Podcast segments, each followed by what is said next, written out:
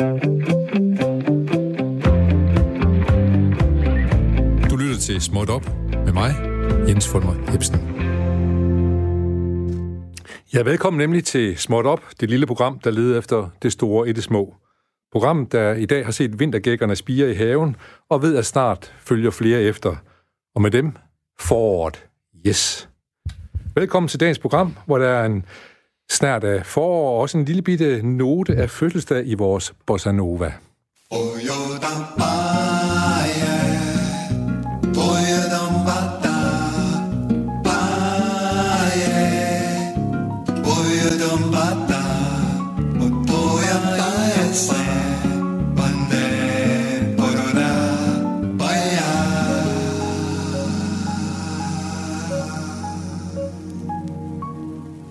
Ja, hermed fik vi åbnet døren til timen mellem 12 og 13 på denne fine tirsdag den 21. januar.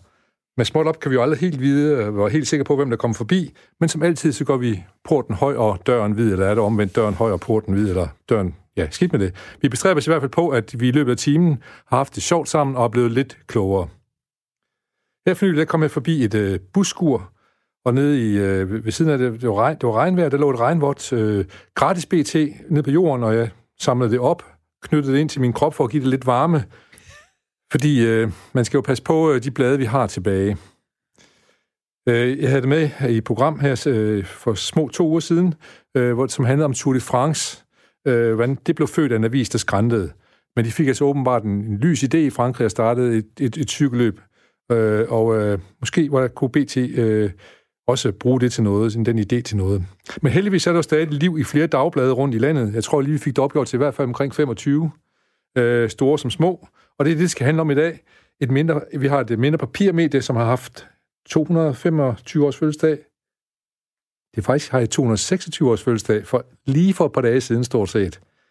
Øhm, og det er på trods af mange forudsigelser om snarlig død. Så det er jo en meget positiv historie. Vi har besøgt to mennesker, de har det til fælles, at de begge to har kunnet skrive chefredaktør på deres øh, visitkort, og de har også begge to en mere end almindelig stor interesse for, og et liv med fodbold. Så det skal vi også tale om. I dag er årstiftstidende under ledelse af Jan Skovby. Jan, han er the go-to man, hvis man øh, vil vide noget om fodbold, øh, analyse af fodbold i almindelighed, og AGF i særdeleshed. Jan har selv spillet i klubben, det skal vi også høre lidt mere om. Og lytter genkender måske også navnet og om lidt stemmen fra TV2's program Presselogen, og just præcis i dag, der kan vi faktisk fejre, at det ikke kun er avisen, når de har fødselsdag, for lige i dag, der fylder Jens Skovby 50, og Hans, jeg synes lige, vi skal kigge lidt med flaget, og så skal vi sige hep, hep, og stor, stor tillykke, ja. tak, tak, tak, tak, tak, tak, tak. og så har vi selvfølgelig også købt en lille flaske champagne, fordi uh, måske man kunne høre poppet der, og Jan, hvis du vil Jamen, ja. ja. Uh, fordi det skal, det skal fejres 50 år. Hvordan, hvordan har du en fejret din 50 års fødselsdag? Hvordan fejrer man det som chefredaktør? Jamen, øh, der er jo ikke en helt stor forskel i forhold til endnu, i forhold Nej. til de andre fødselsdage. Øh, skal lige kravle tæt på mikrofonen her. Ja. Øh, I forhold til de andre, men det sådan starter med fødselsdags øh, morgenmad med, med familien derhjemme. Øh, men, men, visse, men, du, men op, sige, med, du vågner op med visse forventninger. Ja, jo, det, det, det, det gjorde jeg bestemt. Det gjorde jeg bestemt. Ja. Og øh, der er der også lidt øh, reception her senere på, øh, på, ja. form, på ja. eftermiddagen. Øh, så det, det, er, det er en stor dag. Ja, det er godt. Det skal vi selvfølgelig fejre, at du har fødselsdag. Og vi skal også fejre, at vi stadig har mindre såvel store som, øh, såvel store som små dagblade i dagens Danmark, der udkommer på papir. Øh, vi skal også tale om, hvordan tiden var, og hvordan fremtiden tegner. Jeg ved i hvert fald af personlig erfaring, man overlever 50 års fødselsdage, men overlever aviserne tiderne, det skifter. I dag der starter vi lige med sporten småt.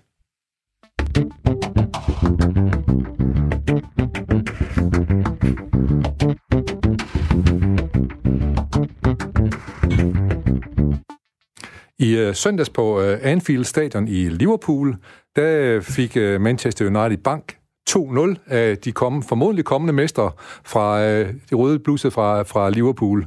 Uh, hvad mægtige Manchester United ikke formåede, nemlig at score mål mod Liverpool, det har dagens anden gæst formået. Vi skal sige velkommen til Hans Petersen, også tak. tidligere chefredaktør på Aarhus Stifttidene. Uh, du er en målfarlig forvart fra IGF i 70'erne, og som sagt tidligere chefredaktør på avisen, og i dag er du måske en slags emeritus, kan man sige det? Ja. Det kan man godt sige, ja. ja. Vi skal lige dvæle lidt ved det Liverpool-mål. Øh, fortæl lige om det.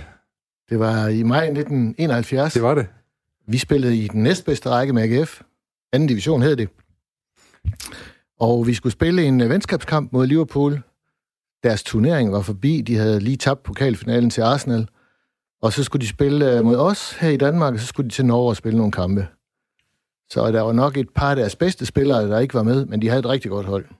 Tommy Ja. Smith var med, deres anfører. Ja, det var Larry Lloyd. Kevin Keegan. Ja, det var Kevin Keegans første kamp, faktisk. Ja, ja. Øhm, Man, man, er, man er gammel, når man er med i Kevin Keegans debut, det er man altså. Så det er nødt til at sige. det, det benægter jeg jo ikke. Det er det er også godt. Men så skulle vi jo spille den her kamp, som øh, vores formand, Paul Hylgaard, som også var formand for DBU på et tidspunkt, og vores træner Kai Christensen havde fået sat i stand ved hjælp af en tysk manager. Og øh, der var gratis adgang for kvinder, så der var 13.400 tilskuere til mig. Heriblandt jeg. Godt for mig. Jeg forsøgte at snige med med mit lange hår som kvinde, men Så der skete så det øh, usædvanlige, at vi, øh, vi vandt kampen 3-2. ja, Vi fik et straffespark lige til sidst, og vi havde så lånt et par spillere i Fuglebakken. Christian Nygaard, Ja. blandt andet, gode gamle som var den Christian eneste af de Nygaard. to, der var på banen. Ja. Og han scorede så på det straffespark til sidst, så det var en, det var en sensation, vi kunne vinde, selvom Ja. det var en kamp, der ikke betød noget, så undrer det mig også, at den står stadigvæk sådan noget stort her i år. United kunne ikke score mod Liverpool i søndags. Du har scoret mod Liverpool. Lige præcis. Var det med hovedet? Var det med foden? Hvordan lavede du dit mål? Ej, jeg, det var faktisk et mål, som jeg sådan inde i mig selv er ret stolt af, for det var, jeg spillede stopper, og så blev der sendt en bold ind over fra venstre side, og så kunne jeg se, at Larry Lloyd, som var en af deres forsvarsspillere, han ville øh, tage bolden ned med brystet. Den ram, ville ramme jorden lige før, han tager bolden ned med brystet, og så i det øjeblik, han rammer den, så løber jeg ind foran ham, Du tager det. bolden, skubber den videre med lort, og så flugter jeg den ind, bare stille og roligt i den ene side af målet. Det var sådan, nogle gange så oplever man sådan nogle ting ske, øh, og, hvor man bliver overrasket over sig selv. Jeg var Ja. overrasket over for det første, at jeg ramte bolden så godt med lort, og at jeg så præcist satte den ind i målet. Ja, det var intuitionen, der gjorde det. Mange, Ja, år, mange års træning og det. kampe og alt muligt andet. Der. Ja, og jeg har så lært øh, de unge, øh, som jeg, jeg træner stadigvæk børn, og jeg lærer så dem, at når du skal lave en første berøring med lort, så skal du have sådan en vinkel på 45 grader, og ikke 90 Fordi- grader, så skal du tilbage. Fordi det ved du, det virker. Ja, lige præcis.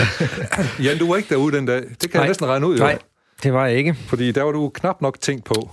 Jeg var ikke blevet til en... en Hvornår var det? Var så Jeg var en 71, dato? så du var, 71, ja, så jeg var... lige, øh, yes, yes. et år måske. Ja, det var nok lige tiden nu. Ja.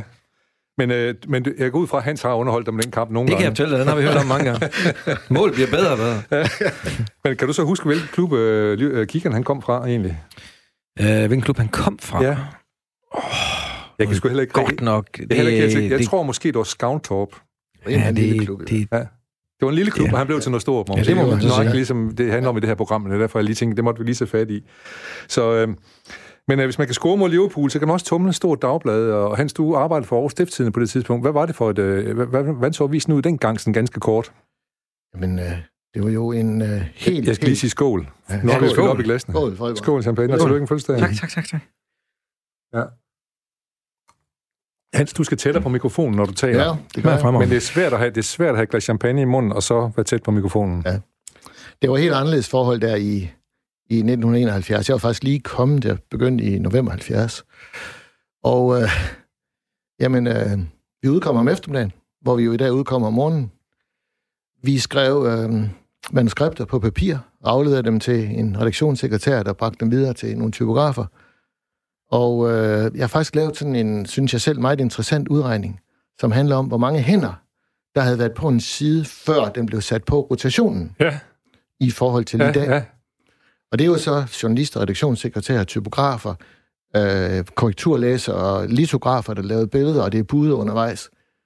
Og man kan undre sig måske over, at der er økonomi i stadigvæk at lave aviser, når oplagene falder så meget, som de gør. Nu bliver jo også solgt nogle elektroniske Ja. oplag, skal vi lige huske. For, fordi, øh, jamen, hvordan skal pengene komme ind? Jamen, der er langt, langt, langt, langt, langt færre mennesker til at lave dem. Dengang, der var en side berørt af 20 hænder, før den blev sat på rotation. I dag kan det der arbejde laves, i teorien kan det laves af en, der kan skrive, fotografere og lave siden. Som regel er der tre. Så færre kollegaer i dag, end man havde dengang. Ja. Så sker der det, Jan. Du kommer ind på avisen også. Ja. Hvordan gør du det? Jamen, det var fordi, jeg havde øh, Hansi som, øh, som fodboldtræner Ja. inde i AGF. Øh, da jeg var junior derinde, der havde jeg Hans som træner. Og øh, Ja, jeg ved ikke, om han var træt af at høre, at jeg altid fortalte historier, men i hvert fald sagde han på et tidspunkt, at du kunne godt blive journalist. Og det ville jeg ikke, jeg ville hellere være jurist. Men øh, så ved en fejl, så kom jeg ind på, til en optagsprøve på journalisterskolen. Så kom jeg ind, og så tænkte jeg, at jeg kan da lige se, hvad det er for noget. Og så, øh, så bliver jeg hængende, og jeg kom i praktik på Aarhus Stifttidende. Ja, men egentlig ville du måske virkelig hellere have været fodboldspiller. Du spiller på et godt ja, hold med Stig Tøfting ja, ja. og Claus ja, ja, Thomsen. Ja, sindssygt, hvis ja. jeg havde kunnet det. Altså, jeg har jo spillet en 3-4-5 Danmarks kampe som central midtbanespiller, hvor Stig Tøfting han siddet ude på bænken. og kigget. Så er det gået tilbage fra nogen og frem for andre siden. øhm, men øh, det ville jeg, jeg ville have givet ja, i hvert fald 10 år af mit liv, så jeg kunne få lov at, øh, og have haft en karriere som fodboldspiller. Det var bare det, jeg ville. Så har du, jeg været, var bare... så, så har du været 60 år nu? Ja, det har så også, selvfølgelig også været træls. øh, men jeg ville det helt vildt gerne. Ja. Jeg kan i hvert fald sige, at jeg gav det alt det, jeg havde og lidt til. Jeg var bare ganske simpelthen ikke dygtig nok. Så skal jeg bare lige høre, Hans, øh, havde han evnerne? Jamen, der var en ting, han manglede. Ja. Han, han, han var en fin spiller, der kunne tænke sig ja, om og det, det, det, er også sådan, det er også sådan, jeg siger i skolen. Jamen, det, ja. det, det går fint, siger jeg. Ja. Men han, var, han, øh, ja, han var for langsom til at blive... Øh, øh, han var jo elitespiller som ungdomsspiller, ja. Ja. men som senior, der vil han være for langsom. Ja. Og øh, det er jo noget, som jo er udviklet ekstremt. Altså, spillet går enormt hurtigt. Ja. Man skal både være hurtig på fødderne, man skal have speed i dag. Det er jo to forskellige ting i virkeligheden. Ja, og ja. det havde han ikke rigtigt. Nej. Men han havde godt spark med venstre ben. Ja. Og venstrefod, det var også ja, efterspurgt, kan man sige, ikke? Ja. Men det er også derfor, det er patetisk, at jeg ikke blev sådan noget. Tænk sig, at jeg oven købe venstrebenet. Ja, du, altså, havde, du havde alle, alle, alle, alle åbne. Prøv, det år, hvor vi mødte, hvor vi mødte ja. Barcelona i AGF, ikke også? Det år, der var jeg den eneste venstrebenede spiller i hele første tandhårdstruppen, der ikke var skadet. Og jeg var ikke i nærheden, jeg var ikke i nærheden af at blive udsat. det siger lidt om, hvor langt man er ude. Ja. Men jeg kunne ikke løbe fra en pølsevogn, og det, og det var altså det var et problem. Jamen, så du er blevet til noget andet, så jeg, jeg, skal lige, jeg kan lige nævne her, at jeg spillede jo på, mange år på hold med John Stampe, som jo heller ikke var verdens hurtigste mand. I Høj. I Åby Høj spillede med ham, ja. Han, han, øh, da han kom til AGF, der, der lå en landskort i kort, landskarriere, landsholdskarriere for ham i kortene. Ja. Men han mangler måske også speedet, ja. og måske også lidt højden. Ja, så var han også, var han også op på en periode, hvor Morten Olsen var der. Netop, og, og de store drenge der, ja. Ivan, Ivan øh, hvad hedder han, Nielsen, Nielsen og, og Skov og sådan nogle der, eller Søren Busk. Ja, Søren Busk. Ja, ja. Nå, men men jeg har også spillet på Holmjørnsdamme, så vi var faktisk... Øh... Jamen, så har vi noget ja, til fælles, jo, ja. om ikke andet. Ja. Fin fyr. Bestemt. Ja. ja. Og du har trænet ham. Du har faktisk afløst ham, da han blev fyret som træner. Det ja, ikke sådan, det var? Ja. ja. Men ingen hard feelings går ud fra, fordi at... Ej, de beskyldte mig for... Øh, det var nu hans kollega Mark Riber, som beskyldte mig for, at jeg havde stukket en kniv i ryggen på ham, men der var ikke noget, der var mere forkert. Nej. Og det viste jeg også ved, at uh, jeg havde haft de der to måneder, ja. ni kampe, så sagde jeg, nu vil jeg ikke mere. Ja. Selvom de forsøgte at få mig til ja. at fortsætte. Det ville jeg ikke. Og sådan var det fra starten. Det der var, var, ikke, der var ikke noget blod, kun nogle sejre også, så du, du, du ordnede det, du skulle. Fik ja. så for, at ungik Og så gik jeg tilbage til det der ja. talentjob, som jeg havde. Ja. Må jeg lige høre, øh, hvad, hvad, så får du Jan ind på, som, øh, på avisen. Hvad er de første opgaver, du stiller til ham så? Først var han jo praktikant, men da han så bliver ansat på det, der hed lokalsporten engang, det var han altid ikke meget for, fordi han ville jo gerne uh, spille fodbold til. Så, øh, så stod vi i sekretariatet med en, øh, en historie om en eller anden, der har vundet en stor tipsgevinst. Og vi vidste ikke rigtigt, hvem der skulle lave den, og jeg tror, sporten var der ikke lige på det tidspunkt. Så sagde jeg bare, den der, den kan Skovby lave. Det vidste jeg 100%. Ganske rigtigt. Vi gik over til ham, og spørger, kan du ikke lige lave den? Selvfølgelig kan jeg det. Oh, det er noget fodbold at gøre, jo. ja, ja, det. Men altså, han vidste jo også, hvordan sådan en historie skulle skæres. Ja. Der var ingen problemer. Så den lavede den, og i løbet af kort tid, så lå den bare klar. Nej, jeg var jo, jeg var jo i praktik på, øhm, på alle andre steder end sporten. Jeg var jo blandt andet på, øh, på Aarhus den dag, hvor der var en mand, der gik ind øh, og skød om sig på øh, Aarhus Ventet med et oversaget gevær og dræbte øh, tre mand og sårede en 7-8 stykker. Ja, det vel det nærmeste, vi kommer sådan en skyderi på skoler, som man havde ja. i, og uh, kender det fra USA ja. og sådan noget. Det var jo en forfærdelig historie. Var, var du i praktik, og så skulle du skrive om det? Ja, men jeg var, vi, vi, ja, vi havde lige... Det, dengang var vi jo eftermiddagsvis, og vi havde lige haft deadline kvart over 11. Jeg stod oppe i kantinen, og vi skal tænke på, på det tidspunkt, nu havde vi trykt avisen, så kunne vi ikke komme i kontakt med vores læsere før næste dag kl. kvart over 11. Nettet fandtes ikke. Vi havde ingen mulighed for det. Så nu er jeg jo færdig med dagens avis. Jeg havde haft weekendvagten, havde været på katteudstillingen i Marseilleshallen, og vi havde et fint billede på forsiden af avisen af en kvinde, der lignede sin kat helt vildt. Øhm, jeg stod så op i kantinen og skulle til at, have, have at spise. Jamen, det var det. Det var, helt, det var helt fantastisk billede. Nå, jeg stod så og skulle til at spise mad, og så kommer en redaktion til at løbe og siger, øh, skynd dig, kom de skyde ned på universitetet. Men der var jo en forfaldet larm, og det eneste, jeg kunne høre, det var universitetet. Så siger jeg til ham, hvad sagde han? Ja, det var noget med universitetet. Så kunne jeg i hvert fald godt spise min boller og kaj, inden øh, jeg skulle derned. Så gik der to sekunder stående igen. Kom nu, de skyder på universitetet. På det tidspunkt, der havde øh, vores øh, krimimedarbejder, hed Jan Fridensberg, han havde jo øh, en politiradio stående på sit skrivebord, så han kunne aflytte politiradioen. Det må man heller ikke længere i dag. Det er helt, helt verden at lave. Men det kunne han dengang. Og da, øh, så han hørte jo med det samme, at skyderi på universitetet, så jeg røg med avisens eneste mobiltelefon, sådan en, der vejede det samme, som jeg selv gjorde, ind i en taxa, ned på skolen. Øh, find ud af, hvad der er sket. Og når sådan noget sker, så stopper man at trykken. Alt står stille. Øh, og det koster en formue. det var, vi havde en, en meget, meget bisk øh, redaktionschef, der hed Bjarne Fristed på det tidspunkt. Han kiggede på ham og sagde, du skal bare finde ud af, hvad der er sket i en fart. Det skulle jeg selvfølgelig nok. Og jeg kommer derned, og der står så to piger. Øh, jeg har mit preskort til at komme ind bag afspærringen. På det tidspunkt havde politiet ikke fundet ham, der havde gjort det nu. Øh, der stod så to piger i grad øh, med blod på tøjet. Jeg skynder mig så hen til dem og siger, hvad, kan I ikke lige fortælle mig, hvad der er sket her? De fortæller så, at de har siddet begge to nede i kantinen. Dengang var der så vanvittigt noget, noget der hed en rygerkantine og en ikke-rygerkantine. De har så siddet inde i ikke-rygerkantinen, inden vi så gået på toilettet. Så øh, pludselig hører den, den der, hende, der sidder inde i kantinen, øh, nogle høje brag og nogle skrig inden fra rygeafdelingen. Men på det tidspunkt gik dramatologi, hørte også til dernede på universitetet. Hun tænker bare, det er dramatosserne, der laver en eller anden happening. Øh, og så går de der salondøre, der er mellem øh, lokalerne, op, og så kommer der en pige, ind og råber, pas på, han har et gevær. Og hun kigger op og tænker, ah, så sjovt er det vel heller ikke, den her happening. Og lige da hun så kigger op, der kommer ham der ind med geværet, drejer det lige, skyder hovedet af hende, der sidder inden for, for døren. Hun vælter i bedste western-stil bordet, hende her pigen. Prøver at gemme sig om bag det. Han går rundt og skyder lidt i lokalet, så på et tidspunkt ser hun til snit til at hoppe om i selve køkkendelen. Mellemtiden sidder den anden bio i. Hun hører også skuddene, hun hører brølene, eller skrigene, og tænker det samme. Det er dramatosserne. Hun øh, er færdig, går så ud i toilettet og op ad sådan en lang smal gang op mod kantinen. Midt på gangen, der møder hun ham her med et jakkevær i hånden. Hun har lige hørt skuddene. Hun har lige øh, hørt skrigene. Og hun kan se, at her kommer en mand med et jakkevær i hånden. Hun kan se på øjnene på ham, at der er ingen hjemme længere. Og hun går lige forbi ham og tænker, nå, jeg skal vinde en kaffe. Hendes to hjernehalve, de kunne simpelthen ikke spille sammen i, hvor, hvad der er sket. Hun siger, havde jeg mødt ham kl. 3 om natten nede på gaden, så havde jeg sikkert skrejet, og så var jeg sikkert også blevet skudt. Hun løber så, han går så ind på toilettet og skyder sig selv bagefter manden der, ikke? Øh, de står så der, øh, de to piger, de løber så ud og står så derude. Jeg går mig selv og taler til dem, ikke? Øh, skynder mig at ringe op på avisen, og der sidder den biske redaktionschef, og vi får lavet anden udgave af den samme avis samme dag. Går så tilbage på skolen for at finde ud af, hvad, hvad, hvad, hvad, hvad, hvad fanden er der egentlig sker? Ja. Hvem er han, og hvad, hvad vi nu kan finde ud af? Så møder jeg en af mine fodboldkammerater. Øhm, og jeg vidste, han gik i hvert fald ikke på universitetet, og siger, hvad laver du heroppe? Jamen, han har ikke hørt fra sin kæreste. Han har så tilfældigvis hørt radiovis. Jeg skal tænke på, på det tidspunkt, med mindre du havde hørt radiovis, så havde du ikke Kinamands chance for at vide det her. Nej. For du havde, der var intet net, der var ingen telefon i lommen, der skrev, gav dig en alert om, der var breaking news. Du anede det simpelthen ikke. Så øh, jeg spørger, man siger, hvad, hvad, hvad sker der her med dig? Jamen, øh, han havde ikke hørt fra hende, så, så herop, så han gået hen til politiet og har sagt, jeg har ikke hørt fra min kæreste. Nå, hvad hedder hun? Jamen, hun hedder Eva Jørgensen. Nå, hvad læser hun? Jamen, hun læste et eller andet nordisk sprog. Og så må han heller komme ind bagved. Hun er blevet skudt øh, i hovedet fra syv minutters afstand. Hun er ikke død, men selvfølgelig afhængig livsfar. Hans verden bryder sammen. Han sidder der, det hele er forfærdeligt. Så siger en af de der til ham, øh, en af betjentene, hvornår hun lige født? Jamen, det var hun den 20. januar faktisk. Øh, er du sikker på det? Ja, det var han. Så var det ikke den Eva Jørgensen, så var det en anden Eva Jørgensen, der også gik i samme klasse. Så han, han, altså, han blev jo jublende lykkelig og hoppede rundt i cirka 20 sekunder, inden jeg tænke på, lige om lidt sidder der en anden mand et eller andet sted i Danmark, der skal igennem det, jeg lige har været ja. Ja. Fantastisk historie, ikke? Udenom alle de andre journalister og ham skrev historien, ja. så trykker vi den samme, altså den tredje udgave af den samme dags avis den dag.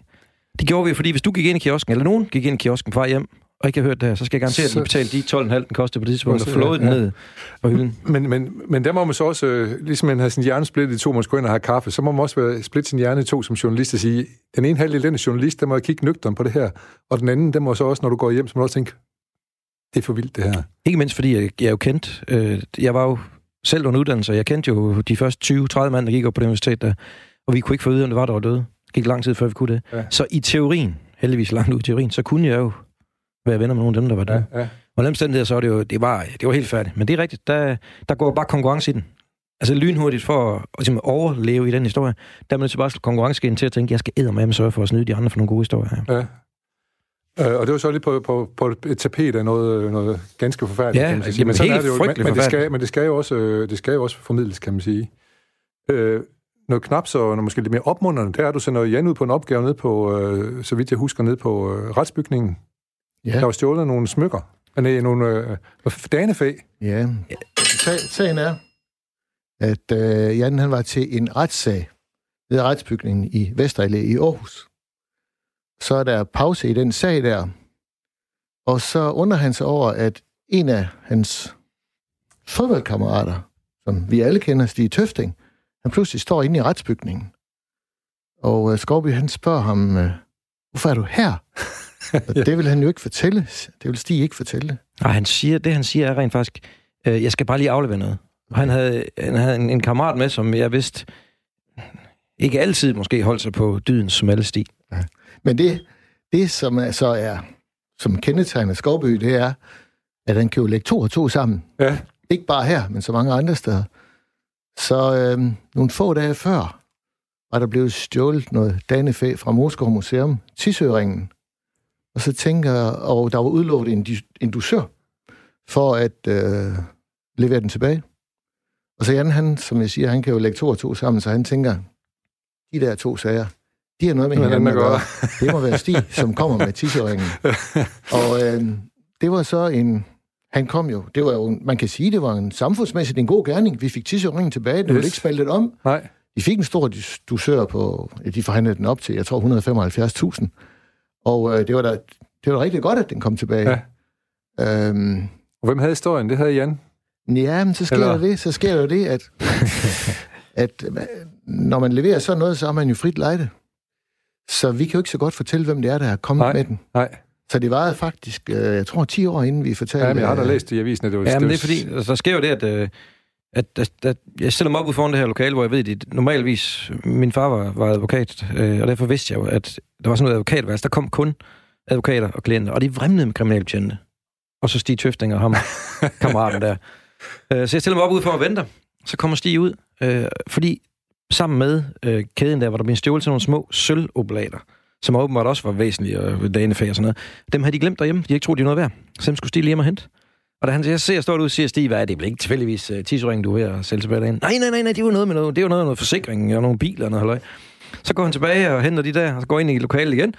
Og så går han hen til betjenten der og siger, prøv at høre, udenfor der står min fodboldkammerat, og hvis vi skal handle det her tilbage, så skal han væk. Ja. Og øh, de ringer ind på stationen, og, og politimesteren ringer op til vores krimmedarbejder og siger, nu, ja, hvis den her sag den går i vasken, så vil Aarhus for altid være bandlyst nede på politigården. Og den øh, betjent, han går ud til mig og venlig og siger, hej, er det dig, der er fra stiften. Ja, det var det jo. Så kunne jeg godt skride derfra, at det skulle lige nu. Så siger, jeg må gerne stå her, jeg står inde i retsbygningen, det er du frit for. Jeg havde to sekunder, ellers så blive anholdt. Og igen, tanken om, at, da vi igen stoppede trykken der om formiddagen, tanken om, at jeg ikke kunne ringe op på avisen til den knævende øh, redaktionschef, der, jeg turde simpelthen ikke. Øh, så jeg skulle bare lade mig anholde. Det var en kanonhistorie. Ja, Tidsringen fundet, ja. Steffen journalist anholdt. Ja. Men, øh, men det turde jeg simpelthen ikke. Du så jeg gik ned for, jamen, jeg valgte friheden, så gik jeg ned, og der kommer Stig så ud af bygningen og siger, jeg vil gerne fortælle dig, hvad der er sket, men jeg vil, være, jeg vil have anonymitet. Ja. Fint, så fortæller han mig hele historien, mod at jeg ikke fortæller det ham. Så er det rigtigt, du læst i avisen, fordi der sker så det 10 år senere, der bliver politiet af en eller anden grund øh, sur på Stig, og tipper så vores politimedarbejder om, okay. at det var ham. Så hun kom op og siger, jeg har en fantastisk historie, det var Stig Tøfting. og så kan jeg jo kun sige, ja, men den kan vi ikke skrive. Hvorfor hun gik ind til chefredaktøren, og det var så på det tidspunkt øh, ikke Hansi. Så chefredaktøren kiggede bare på mig og sagde, jeg har ikke lovet ham noget. Så vi skriver bare historien. Det var en grotesk situation. Jeg kendte historien. Kendte yes. alle detaljerne. Og må ikke skrive den. Jeg må ikke skrive den. Over på den anden side af gangen, der gik vi vores øh, kollega rundt, og hun ville gerne skrive ja. den. Hun anede bare ikke, hvad der skete. Det var sindssygt. Og masser af journalister ringede jo til Stig og spurgte, om det var ham, og og han sagde, det var en, det kunne han ikke sige, og hvis de skrev det, så ville de få en, et kæmpe sagsanlæg. Det skete jo de, de følgende år. Ja, ja. Jamen, det rygtes lige hurtigt, det var ham. To dage efter det var sket, der holdt jeg ud foran min opgang sammen med min kammerat. Ind i opgangen, der kommer der to meget suspekt udsete personer. Jeg tænkte, det var sgu da mærkeligt, de skulle ind i min opgang. To minutter efter kom det ud igen. Så aften, der ringer min telefon. Jeg tager den. Der var ikke nogen telefon. Sekunder efter ringer det på døren igen. Åbner døren, der står de to suspekt udseende personer. Det var Peter Brygman og... Øh, nej, ikke Peter Brygman, hedder han... Øh, øh, Bresman og... Øh, øh, fra, fra Ekstrabladet. Ja. De, øh, de vidste, du havde en god historie. Ja, og de vil have hørt, det var Stig. Og det ville godt. Jeg kunne ikke hjælpe dem, så jeg sendte dem ud igen. Gik der nu, så ringede min øh, praktikantkollega. Æh, nu skal du bare høre. Æh, vi har fundet ud af, at det var, det var Stig. Æh, og det er fordi, du, han har tippet dig om det. Hvis det kommer ud, så er du færdig som journalist. Vi kan godt holde dig udenfor, hvis du bare lige vil fortælle det. Du siger det. Du, du, du kender os rigtigt. Ja, Nå. så jeg lå være. Nå, men vi har fået besøg i studiet af Rasmus Dahlgaard. Velkommen til. Tak skal du have. Tak skal du have. Og øh, du er her også for at sige tillykke til Jan. Du er en slags kollega. Du er, du er chef for sporten her på Radio 4. Og kender Jan lidt også? Du har brugt ham i nogle programmer, ved jeg.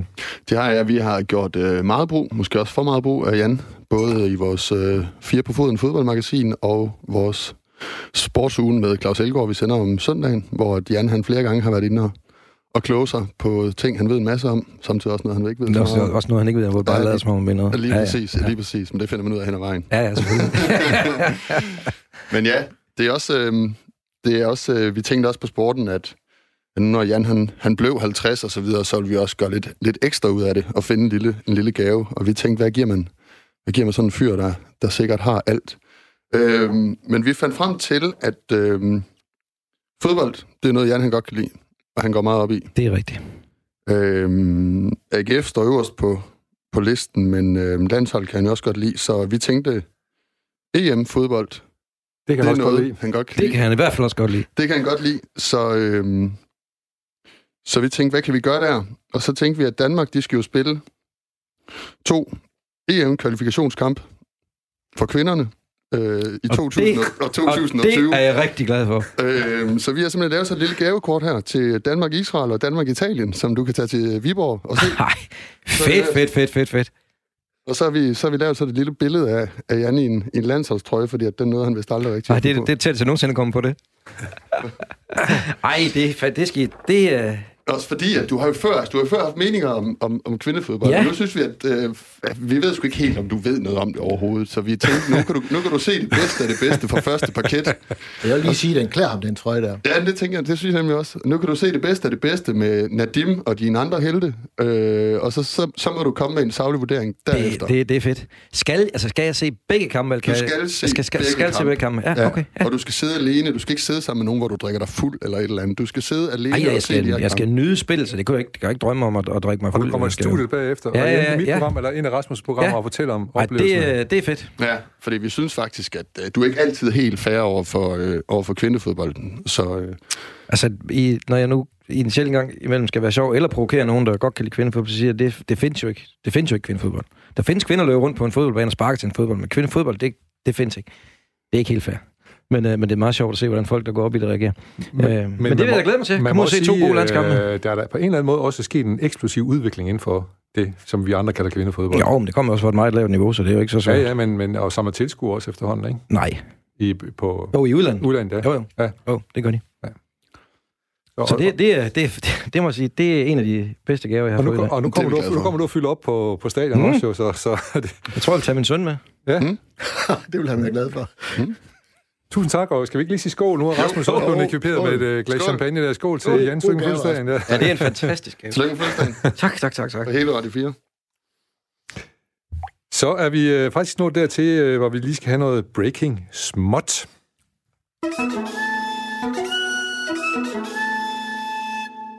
Ja, overskriften i Ekstrabladet, den hed Amalies numsechok.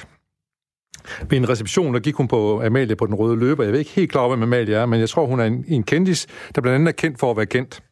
Øh, hun øh, havde noget tøj på, hvor hendes numse stort set var bar, bortset fra en gennemsigtig øh, kjole, som man kunne kigge ind. Som hun selv siger, hvorfor ikke? Om 10 år, der går det måske ikke. Og så så hun ud, som kigger hun ind i kameraet, så lige nu en, der siger, så siger vi ugi boogie, og så drejer vi omkring, og øh, ryster den lidt, og det gjorde vi så alle sammen, og så kunne vi se, så er vi over på Se og Hør, for der kan vi se, at der står en stolt sanginde, der hedder Shirley. Hun har også noget med sin numse, den kalder hun for namse-numse. Og så er det, jeg skal spørge dig, Jan. De to historier, to knaldgode historier, hvorfor har vi ikke læst dem i stiften? Jamen altså, havde en af dem været for Aarhus, så havde vi naturligvis også øh, haft dem. Men øh, Amalie er jo ikke, øh, er jo desværre ikke aarhusianer. Nej. Øh, hun har været med i et, øh, jeg tror det var noget Paradise eller noget i den retning. Det var da sådan, først gjorde hende kendt. Hun blev faktisk kendt på ikke at, at vide noget om noget. Ja. Lidt ligesom Som andre. som andre Journalister. journalister. Ja. Øhm, det er en god historie. Det, det må man sige. Ja, Altså, og Shirley, hun blev kaldt Danmarks Kardashian, efter hun har stået med sin namse-numse på forsiden og se og høre. jamen, hun, det, hun er da også øh, skikkelig Ja, garanteret. se på. Men, men det kan jo så lede os til at tale om, om, om, om uh, Rasmus, det hvis du står her en givet, så skal jeg kage ud til os, for vi, vi, faktisk, vi ved jo, at Jan uh, elsker mad. Det er en Uh, rigtig. det. Det Og, og jeg har været ude 4-5 forskellige steder for at sende folk ud 4-5 forskellige steder for at prøve smage, hvor har de den bedste hotellavkage i området. Mm-hmm. Og vi har så fået den her fine hotellavkage, der står herover som Rasmus, og nu skal jeg, så vi kan få et stykke af den. Sådan, kun det bedste er godt Det nok er- til det Jens Skorby. det er I dag i hvert fald. Ja, ja. Og så sørg for, at champagne det- ikke alt for sød, som vi drikker til. Den er, den er jo Det er- glimrende. Det er en god brud, der vi har der, ja. Men, men tilbage til avis, fordi de historier, de står selvfølgelig ikke i, i stifttiden af flere Nej. grunde, som du selv nævner, men, men også, øh, måske også øh, på grund af nogle journalistiske nyhedskriterier. Ja. Og dem kunne jeg godt tænke mig at tale om. Hvad er det for nogle øh, journalistiske nyhedskriterier, du synes er vigtige at lægge til grund for, for øh, dagens avis? Vi, altså, jeg kan lige nævne for lytterne, at øh, nyhedskriterierne er jo konflikt, identifikation, aktualitet, væsentlighed og sensation. I to journalister, I kender, eller tre journalister, I kender dem jo forfra og bagfra, men øh, Ja. De skal helst, i hvert fald nogle af dem skal helst være, være med i, i, i dagens nyheder, ikke? Altså, da jeg begyndte på stifttiden, der, øh, der havde vi en, en medarbejder, der hed Ivo Rønsholt, som var en fantastisk byskriver. Han sagde, at der findes kun tre historier i verden. Bare det er mig, godt dækker mig, og det var lige godt satans. Øh, og det passer faktisk øh, rigtig meget på, sådan på, på gode historier. Nu ved jeg ikke lige, det, hvad vi skal fylde på de der med de to damer, du omtalte før. Der er nok ikke rigtig nogen af dem, der sådan for alvor passede på dem. Måske aktualitet. Ja, måske. men men øhm, vi udgav en bog øh, i anledning vores 225 års fødselsdag her, hvor vi, hvor vi gennemgik 225 års historie set igennem Aarhus Stifttiden. Altså ikke historien om Stifttiden, men vores allesammens historie set igennem avisen. Øhm, og den dag, vi udkom, der prøvede jeg sådan, jeg skulle holde en lille tale i anledning af, at vi udkom der, så prøvede jeg sådan lige at kigge på, hvilke historier øh, er, er dem, der har klikket flest på. På Ekstrabladets hjemmeside eksempelvis. Den, øh, der den dag var flest, der havde læst, det var lettet reality-stjerne, kolon. Jeg har ikke klamydia i øjnene. Og der... Jamen, det er en, der, kan der, der, der, nysgerrighed. Må man sige, ja, måske godt lidt. Og der, man kan selvfølgelig sige godt... Du, også, du trykker også på den. Og man kan sige, godt dækker mig. Nej, jeg tror nej, ikke, ikke lige den der. man kan også sige, godt dækker mig, ja. Man kan også sige, det er jo lige godt satans. Men, men, men det var mindst for at sige, der er de der nyhedskriterier rykker sig jo helt vildt i øjeblikket. Der er forskel på, hvad folk kommer i avisen, og hvad de kommer på nettet. Det skal der også være hos os. Det skal der helt sikkert. Netop. Og, og, og hvad er det så, der han har sagt væsentligt for dig? Jamen, altså, vi... Helt grundlæggende, så, så vil vi ikke have, at folk øh, føler sig snydt, når de klikker ind på en historie på nettet. Fordi det er jo rigtig, rigtig let at hente hurtige klik på nettet. Eksempelvis, nu spiller de jo... Karoline spiller jo sin sidste øh, turnering øh, i, øh, nede i Australian Open her. Hvis nu øh, man forestiller sig, at en historie hed, Vosniakke brækker benet, så skal jeg love dig, der var en million mennesker, der klikkede på den. Nej, Karoline inden sidste kamp. Klikker man på den, så finder ud af, at det var måske hendes storebror Patrick Vosniakke, der havde brækket benet. Der var ikke noget forkert i den. Det var en Vosniakke, der havde brækket ben. Det er bare ikke hende. Nu er det et tænkt eksempel, men, men der findes så mange af, af de der, det som vi kalder clickbait. Ja. Og det, det ved vi jo godt, hvorfor de er der. Det er jo fordi, Det er for nogen... at lokke folk til at klikke. Det vil vi simpelthen... Fordi de hænger sammen med reklamepenge også. Yes, ja. accepterer vi ikke. Vi vil ikke have de der slags. Du må gerne, du må ikke fortælle hele historien rubrikken, men der skal i hvert fald være, det skal være sandhed, det der ligger bag. Øh, hos os, kan man sige, vores avis, eller vores mediehus, hviler på fire ben. Et sportsben, som primært handler om AGF, så et byudviklingsben, et kulturben og et politikben. Vi har, jo, vi har jo ændret vores avis lidt. For en fire år siden, da vi mistede alle vores oplandsredaktioner og vores ugeviser, der sagde vi, at vi går fra at være en omnibusavis, der skriver om alt, hvad der foregår i Østjylland, til at være en metropolavis, der skriver om det, der foregår i Aarhus. Selvfølgelig med fokus på det, der foregår ude i vores områdskommuner, som vi også dækker, men meget mindre, end vi gjorde før. Men kun de væsentlige ting. Kun de væsentlige, men du, du skal huske, at du skal dække lige nogle fodboldkampe i Viborg også, jo, ikke? Jo, ja, det er klart. Fodboldkampen dækker vi naturligvis i, i, i Viborg. Det, det, det er jo meget vigtigt. Det er jo Finlandshold, er jo, det, der er jo mange til læser til det. Øhm, men, men, men det forekommer meget i hvert fald, når jeg kigger lidt på det, at nettet ligesom har overtaget det, der handler om aktualitet. Og måske ja. også sensation. Jamen, vi skal jo kunne noget andet i dag. Ja, netop. Altså, i forskel, nu fortalte jeg historien om, om, om øh, universitetet før. På det tidspunkt var der jo ikke nogen, der ville ane, hvad der var foregået, medmindre de enten havde hørt radiovis, eller tilfældigvis var i området deroppe. På det tidspunkt kunne du godt lave en avis, der havde som tophistorie skyderi på universitetet, selvom det var dagen efter, du udkom. Jeg kunne stå og kigge efter træen, og hvis Thomas Thorninger, som var der, der tidens store angriber, brækkede foden, fedt, fedt, fedt, ud fra en avismæssig betragtning, selvfølgelig synd for AGF, men ud fra en avismæssig betragtning, jeg havde forhistorien til dagen efter, for det kom ikke ud. I dag ville der jo være, det ville jo blive Facebook eller tweetet og Instagram ud, og der ville blive en lille film med nogle af fansene havde lavet af, af begivenheden. Så man kan ikke leve af at lave nyheder i dag på den måde. I stedet for er vores opgave, som jeg ser det, at forklare folk, hvad er det for en ufattelig mængde nyheder, de får serveret på deres telefoner øh, hele tiden. For alle har en computer i lommen i dag. Ja. De bliver mødt af en strøm af nyheder, og øh, jamen, ikke kun Aarhus nyheder, men sådan på verdensplan. Ja. Øh, konstant. Ja. Altså, Trump kan ikke tweet noget, uden at gå halvanden sekund, så ved vi det her hos os. Ja. Øh, vi, kan, vi kan følge med i mange, der, ja, desværre, mange, der dør i brændene i, uh, i Australien, og, ja. og nu er der en, en, en uh, vulkan på Filippinerne, der går udbrud. Så i stedet for at sige, og servere de her nyheder, for det kan vi ikke, når vi næste dag udkommer, så er det jo gamle nyheder, så skal vi give folk baggrunden, vi skal, dem, uh, vi skal analysere tingene for dem, og vi skal give dem den indsigt, der kræver, at de kan deltage i diskussionen, når de så møder op på arbejde. Jeg ved, hvad det her handler om. Så når Hans han lige uh, uh, piper meget velkvalificeret siger, at det skal, der skal i hvert fald være væsentlig historie, der skal være væsentlighed i det, uh, så er det vel også noget af det, som er, er, er noget af det, der er mest øh, betyder mest for jer væsentlighed, og måske identifikation, ja. snarere end aktualiteten. Aktualiteten er jo selvfølgelig vigtig, men det er ikke længere et mål i sig selv, øh, fordi, fordi folk får aktualiteten på så mange andre platforme end vores avis. Men jeg synes, at det, der er væsentligt, det er, at vi fortæller folk noget, som de ikke selv kunne have fundet ud af. Ja. Og det er også tydeligt, de historier, som, øh, Men, som folk køber et elektronisk abonnement på. Så du synes faktisk, den historie om klamydia i øjnene, den, den, den, skal, den burde stiften fortælle? Rasmus, du har også en god historie, tror jeg. Øhm, Eller hvad? Mm, nej, jeg stod bare og tænkte på det, det som Jan han ja, sagde. Ja. Altså, jeg, jeg kom jeg lige hjem fra London her i weekenden, øh, eller i går, øh, så lavede, købte jeg en bog i, i lufthavnen, der stod, den hed et eller andet med en, den hed et eller andet med, at hvorfor man ikke skal skal, hvad hedder det, læse nyheder. Der var en fyr, der simpelthen havde skrevet en bog om. Og jeg synes faktisk, det er interessant. Det er, det skræmmende mig lidt, at jeg er journalist, men jeg synes faktisk, der var nogle gode pointer i det. Fordi jeg kunne godt relatere til noget af det. Altså, det, det vælter ind over os med skrald. Altså, øh, og det er ligesom om, at vi... Den der elastik, den bliver trukket mere og mere. Der er noget Peter Ulven over det, øh, synes jeg, så fra et journalistisk synspunkt. Øh, på et tidspunkt, der, der folk vil have mere og mere, men vi giver dem også mere og mere. Mm. Og det synes jeg øh, grundlæggende er et problem i journalistikken i dag. Vi, vi vrider den hver gang. Ja, ja. Øh, og der, vi har alle sammen siddet med en, med en redaktør, der lige har sagt, ah, vi strammer den lige lidt mere, hvor vi faktisk har siddet med lidt ondt i maven over, kan den holde til det her?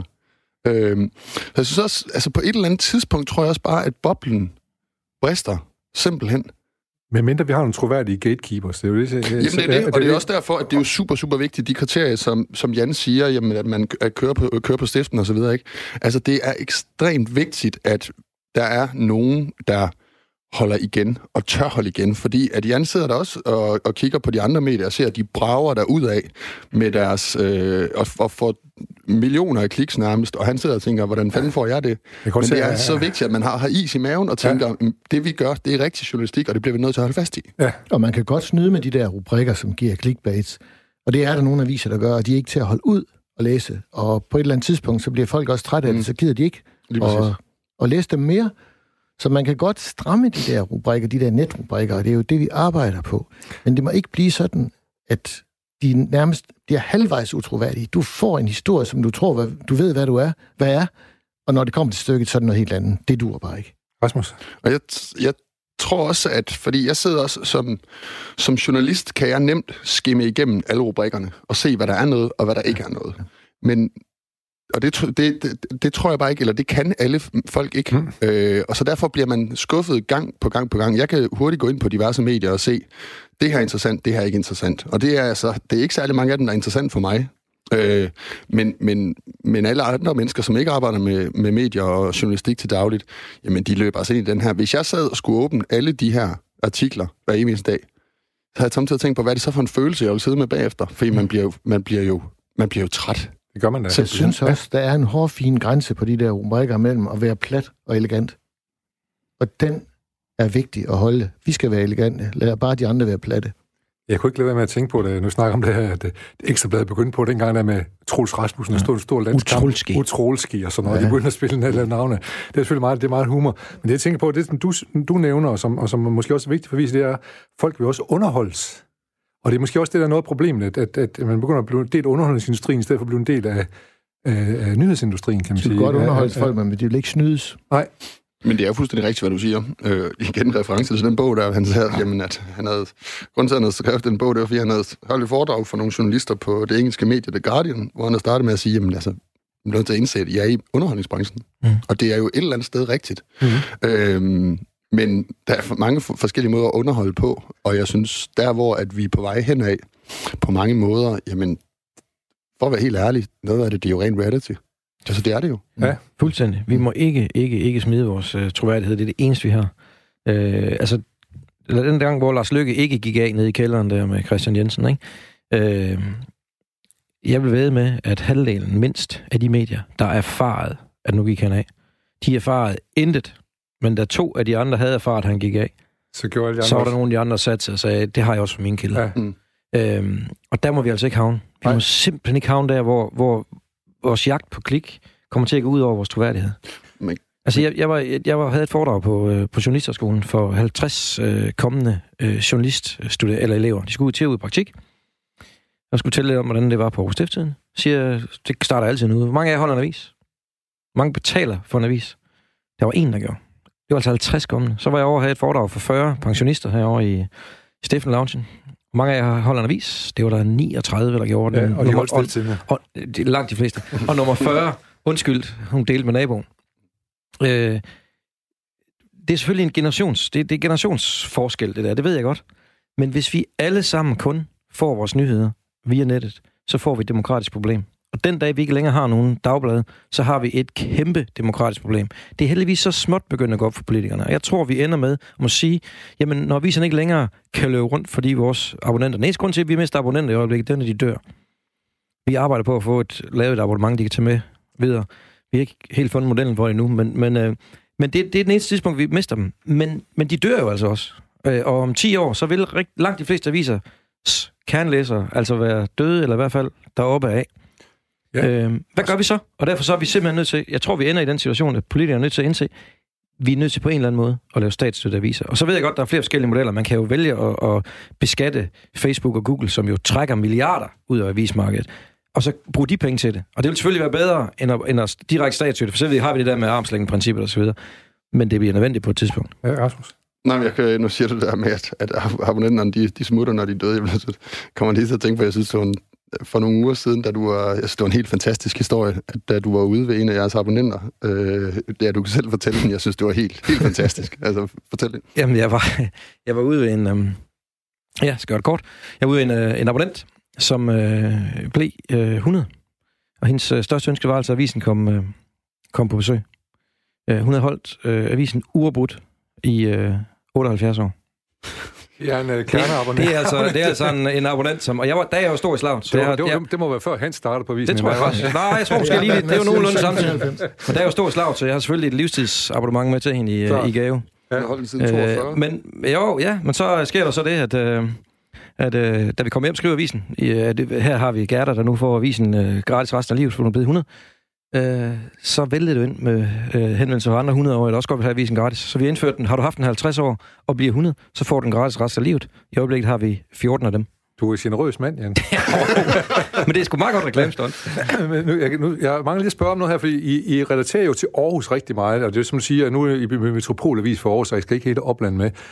Hvordan undgår man at blive chauvinistisk omkring Aarhus? Hvordan, hvordan fastholder man, at man også skal være kritisk, når man laver journalistik, indimellem i hvert fald, Hans? Det må du også være ude for nogle gange. Alt. Fordi øh, for AGF, for eksempel, siger AGF, det er et af jeres ben. Er I aldrig kritisk over for AGF? Det er vi i høj grad. Men, øh, men det, øh, det der med chauvinismen i forhold til Aarhus, det handler jo om, at man lige træder et skridt tilbage og ser, hvor væsentlig er den her historie. Er det bare en, en lille talk, ja, en lille, en lille historie, som betyder noget for ikke ret mange, men den er meget sjov, eller er det en, som betyder noget for samfundet og for øh, menneskene her, som vi har? Det er jo, det er jo vigtigt hele tiden at, at se på det, og det er vigtigt, at man ikke øh, falder i. Jeg tror, vi, vi gik faktisk over til på et tidspunkt øh, at holde op med... Altså Aarhus havde mindre værd i forhold til København.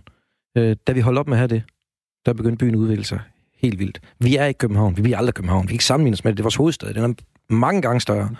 Og kan nogle ting, som Aarhus aldrig kommer til. Men vi skal bare lade være med at sammenligne os med, med København og sige, vi kan noget andet. Vi tilbyder noget andet. Da Aarhus holdt op med det, der udviklede det sig. Og I kan jo se, når alle de der fine turistguides kommer på besøg, og de så også reelt har været her, så er de jo vildt begejstrede for, Jeg de skriver oplever. af, af til leder, at det gælder ikke om at være stor, det gælder om at være original.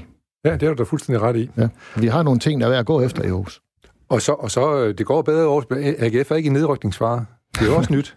Det- Det er kæmpe nyt. Altså, ja, vi, vi skriver rigtig meget om AGF, øh, fordi det er bare vigtigt. Der er flere, der interesserer sig for AGF end alle andre klubber og alle andre øh, hold til sammen i Aarhus.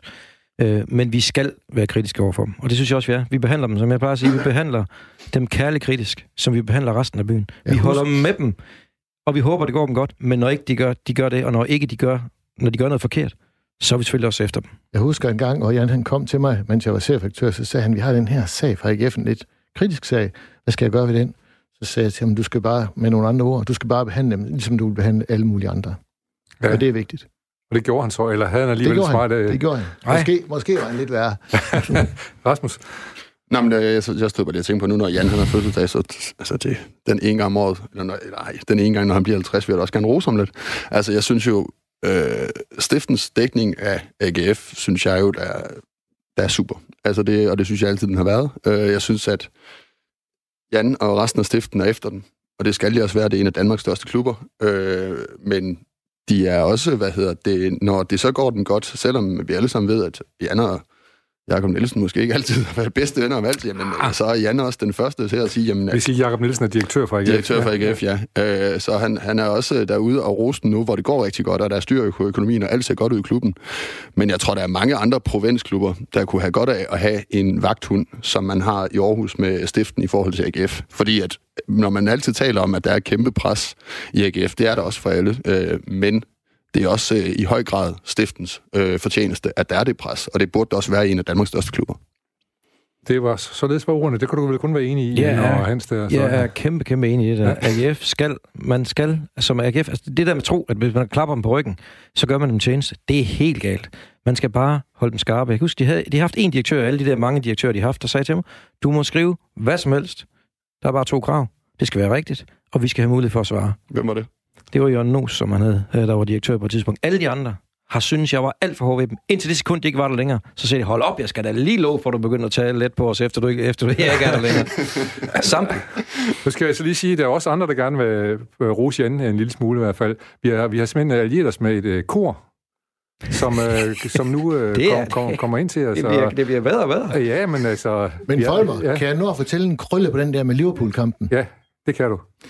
I dag er det jo moderne, at spillerne bytter trøjer efter en kamp. Ja. Det var ikke særlig moderne dengang.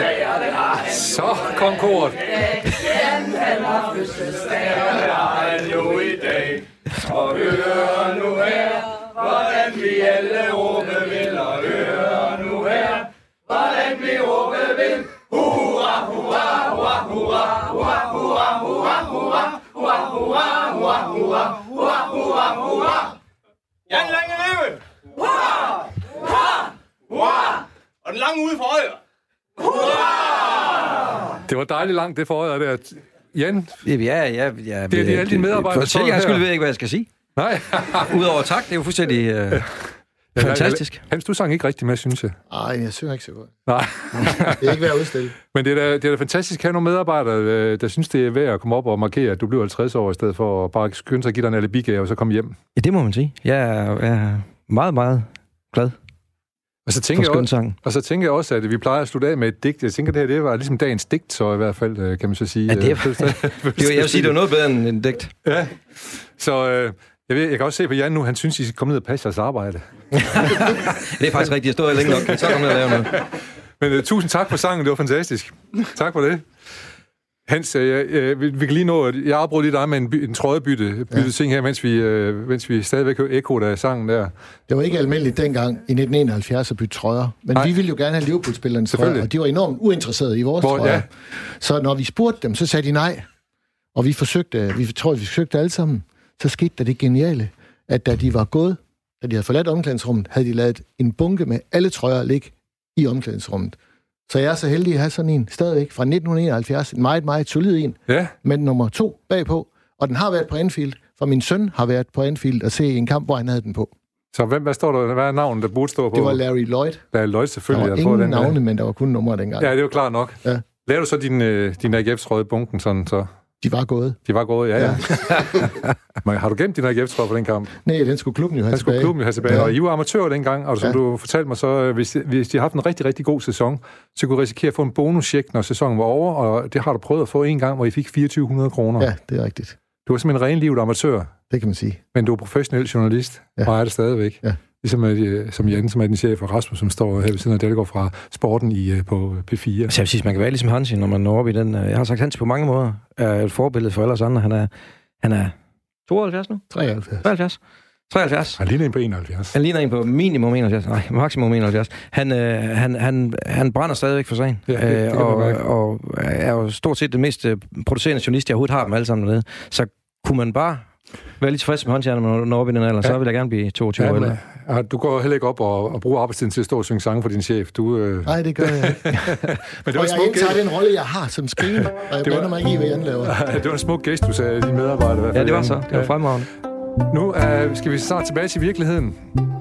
Vi skal vi stille og roligt. Jeg siger, vi skal ud af hypnosen, og vi skal ind til nyhederne, som de blev præsenteret af Signe Ribergaard Rasmussen her i dag. Og jeg ved, at uanset hvad nyhederne de byder på, så kommer de godt ud af munden på hende. Hun er troværdigheden selv, og jeg tæller ned nu. 5, 4, 3, 2, 1.